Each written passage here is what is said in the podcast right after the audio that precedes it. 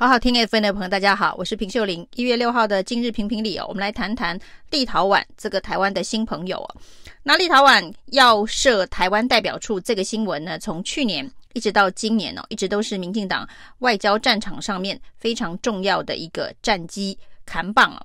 那大家一直在等哦，就是立陶宛挂牌了台湾代表处之后呢，到底什么时候要来台湾设处？很多人说呢，这是一个非常重要的指标，因为呢，这个立陶宛在美国的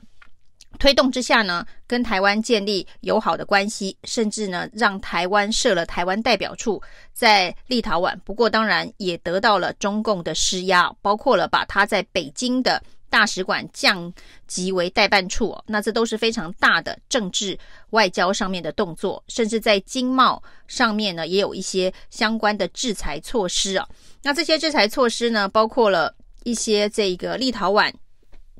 呃，卖到中国大陆的商品哦，可能在关税或者是在这一个检查上面有卡关的状况。最新的是呢，有一批兰姆酒无法入关哦，甚至在海上漂流。那台湾当然呢，立刻的伸出援手。继之前呢，要大家吃立陶宛的巧克力跟啤酒之后呢，这次由台酒出面哦，要买下这一批在中国大陆卡关的兰姆酒。那要由台酒来进口。那很多。这个国人也已经都准备好要喝兰姆酒了，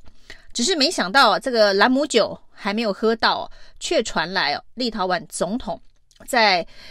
接受媒体专访的时候，语出惊人的说，他根本就不知道台湾代表处会挂台湾这两个字。那他认为呢，台湾在立陶宛设处这件事情呢是没有问题的，但重点是呢，他不知道为什么要挂台湾两个字哦。那他。事先没有被征询哦，他认为如果是挂台北的话会好很多，显然也是感受到了中国大陆的压力。那这样子的一个说法，对于台湾来讲，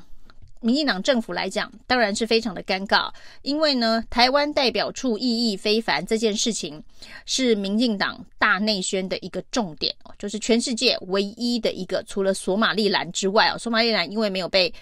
世界上其他的国家承认哦，所以呢。意义代表意义没有那么大，而立陶宛呢是一个正式的国家，那一个正式的国家愿意呢在这个两国交流的代表处挂上台湾哦，那对于民党政府来讲是一个非常非常重要在外交战场上的一场胜利啊。那宣传了这么久，没想到立陶宛总统居然说呢他不知道，那显然尴尬的外交部。只好在第一时间赶快回应哦，就是呢，全力的支持立陶宛哦。那难道也全力的支持立陶宛总统说他觉得不应该挂台湾代表处的这个扛棒吗？那外交部当然说，这个立陶宛总统的这个发言哦，属于立陶宛的内政，我们不能够有任何的评论，不能干涉其他人的内政啊。但是我们会全力支持立陶宛。事实上呢，立陶宛呢跟台湾一样，也是双首长制的国家。那总统以及这个内阁总理啊，那分管不同的事情啊。但台湾原本的设计是双首长制哦，就总统管的是国防外交，那其他的这个内部的这个政治治理相关的议题呢，是由行政院院长负责。这就是所谓法国的这个双首长制，在全世界各地。的精神，那这个台湾本来是这样，但显然现在是总统是大权一把抓啊，所有的内阁人士其实都必须是总统点头才可以。那立陶宛是欧洲国家，那欧洲国家对于双首长制的这个执行跟推动，显然权责上面可能比台湾的经验成熟很多。那立陶宛的总统负责的是国防外交，那总理管的是这个国内的内政，那总统。当然是管外交，所以呢，有关于驻台湾代表处这件事情哦，是属于总统的权责。所以呢，总统说他不知道挂台湾这两个字，那他觉得台北比较好的说法，那这是他基于他自己的权责所发表的言论。可是呢，在已经挂牌挂了这么久，台湾这两个挂牌挂了这么久，而呢，这个美国、中共。包括台湾三方呢，各自有不同的立场跟宣传。那美国甚至呢，还要求欧盟也要共同挺立陶宛，挺过这一波呢，这个中国大陆的贸易制裁跟打压哦。那已经过了那么久，立陶宛总统突然有这样子的一个说法，是不是代表有什么事情恐怕已经在默默的进行当中哦？所以有人就分析可能会有三种状况。那第一种状况呢，就是维持现状不变。不过在立陶宛总统都这么说了之后，要完全的维持现状不变，恐怕并不容易啊。那当然，这一波的这一个立陶宛介入。中美之间的这一个台海呃对抗之中哦，那他的确在经贸上面、经济上面受到很大的重创，他的 政府的支持度也创下了十年的新低。那在野党呢，也公开的表示反对这件事情哦，反对这个立陶宛介入了中美之间的台湾牌的战场了，那所以呢，立陶宛的执政党的确是压力非常非常的大。那美国能够提供的就是六亿美元的贷款。那不过立陶宛的产业上面其实虽然跟中国大陆的直接贸易很少，但是呢，它是整个欧洲欧盟的生产链的一部分呢。譬如说，它有很多的零件是提供给德国、提供给这个法国这些。欧洲的主要的工业生产链当中，立陶宛是一环。那现在中国大陆寄出的手法是说呢，这个出口到中国大陆的这一个产品当中哦，不可以有立陶宛成分。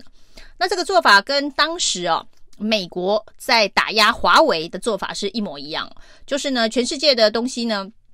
你卖到我美国来，不可以有华为成分啊，那就是间接的让这个所谓的上游的。零件厂商生产链必须做一个调整。那之前呢，美国对伊朗的制裁也是同样的方式哦。全世界的这一个交易当中哦，不可以有伊朗成分哦。那华为的孟晚舟就是因为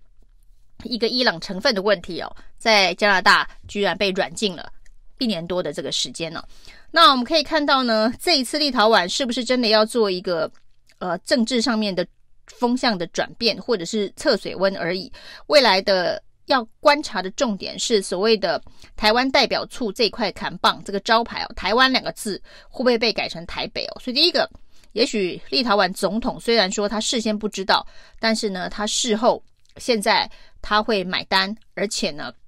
他也不会做改变哦。那此时此刻，可能正是中美在立陶宛上面的一个角力哦。美国当然不希望立陶宛有所改变，那中国大陆当然会持续的在经济、在外交、在政治上面施压，希望立陶宛呢不要成为整个这个其他国家的一个骨第一块骨牌，造成其他的模仿效应。那第二种可能性呢，就是把台湾两个字。改成台北，就是回到立陶宛总统所说的，他觉得社畜这件事情、促进交流这件事情是好的，是对的，但是呢，不应该挂上台湾两个字去挑衅中共。那第三种哦，最呃难堪的，恐怕就是整个代表处被撤掉。那这件事情恐怕美国应该也不会容许发生哦。所以呢，对于台湾来讲哦，这个沙盘推演呢，不晓得这个我们的外交单位、国安单位是不是有在进行沙盘推演。还是呢，这件事情跟所有的断交事务一样啊，反正呢，事前不知情，事后不检讨不反省，那挂上去的砍棒有可能被拿下来，或者是挂上去的砍棒“台湾”两个字有可能被改成“台北”。这个对台湾来讲，对中华民国来讲，其实都是蛮大的一个国格上面的污点。但是呢，显然我们的这个政府并不认为说这是什么严重的事情哦。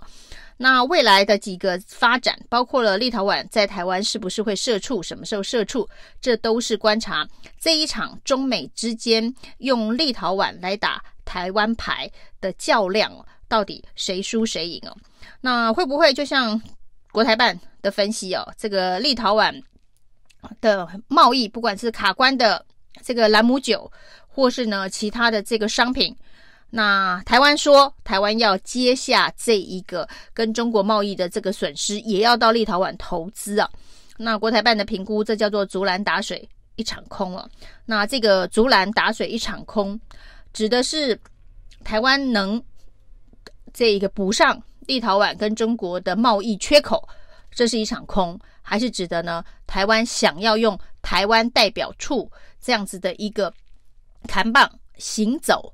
全球是一场空哦，到底会不会成空？接下来就是要观察哦，在立陶宛台湾代表处的这一块扛棒，到底是不是能够好好的继续的挂在那里？以上是今天的评评理，谢谢收听。谢谢收听，请继续关注好好听 FM，并分享给您的好朋友。